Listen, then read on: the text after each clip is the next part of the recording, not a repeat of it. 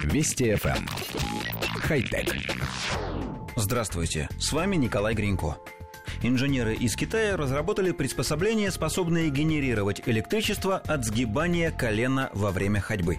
Гаджет сможет подпитывать самые разные носимые устройства. Разработанный в университете Гонконга портативный генератор монтируется на трех точках ноги – голени, колени и икре – Предусмотрен особый бандаж с прикрепленным к нему стержнем, который фиксируется на бедре пользователя. Еще один бандаж крепят ниже колена. Генерация энергии осуществляется за счет полосок из углеродного полотна и полимера. Они размещены на концах специального стержня. В процессе тестирования разработки инженеры добились мощности в 1,6 микроватта. Чтобы получить ее, достаточно двигаться со скоростью от 2 до 6,5 км в час. Иными словами, ток будет генерироваться и при спокойной прогулке. Устройство весит 307 граммов. Разработчики в дальнейшем хотят создать массовый продукт, способный со временем стать альтернативой портативным аккумуляторам. Чтобы подзарядить гаджет, пользователю достаточно будет лишь немного прогуляться. Коллектив редакции нашей программы поясняет. Китайские разработчики предлагают заряжать гаджеты с помощью довольно громоздкой конструкции, которая закрепляется на ноге тремя манжетами.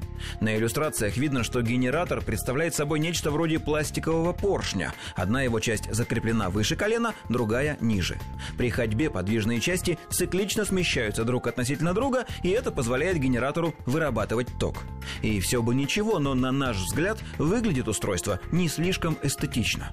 Понятно, что красота здесь не самое главное, но нам сложно представить, например, хрупкую барышню в платье, на ноге которой закреплен пластиковый экзоскелет для зарядки телефона. А вообще мы давно коллекционируем идеи, авторы которых предлагают добывать энергию для смартфонов, что называется, из самого пользователя.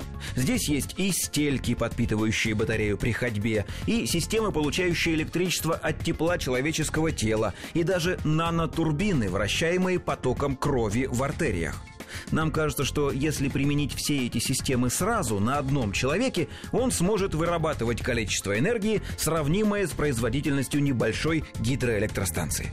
Кстати, можно дополнительно прикрепить к нему вертушку, чтобы она при ходьбе вращалась от набегающего воздуха и вносила свою лепту в добычу электричества.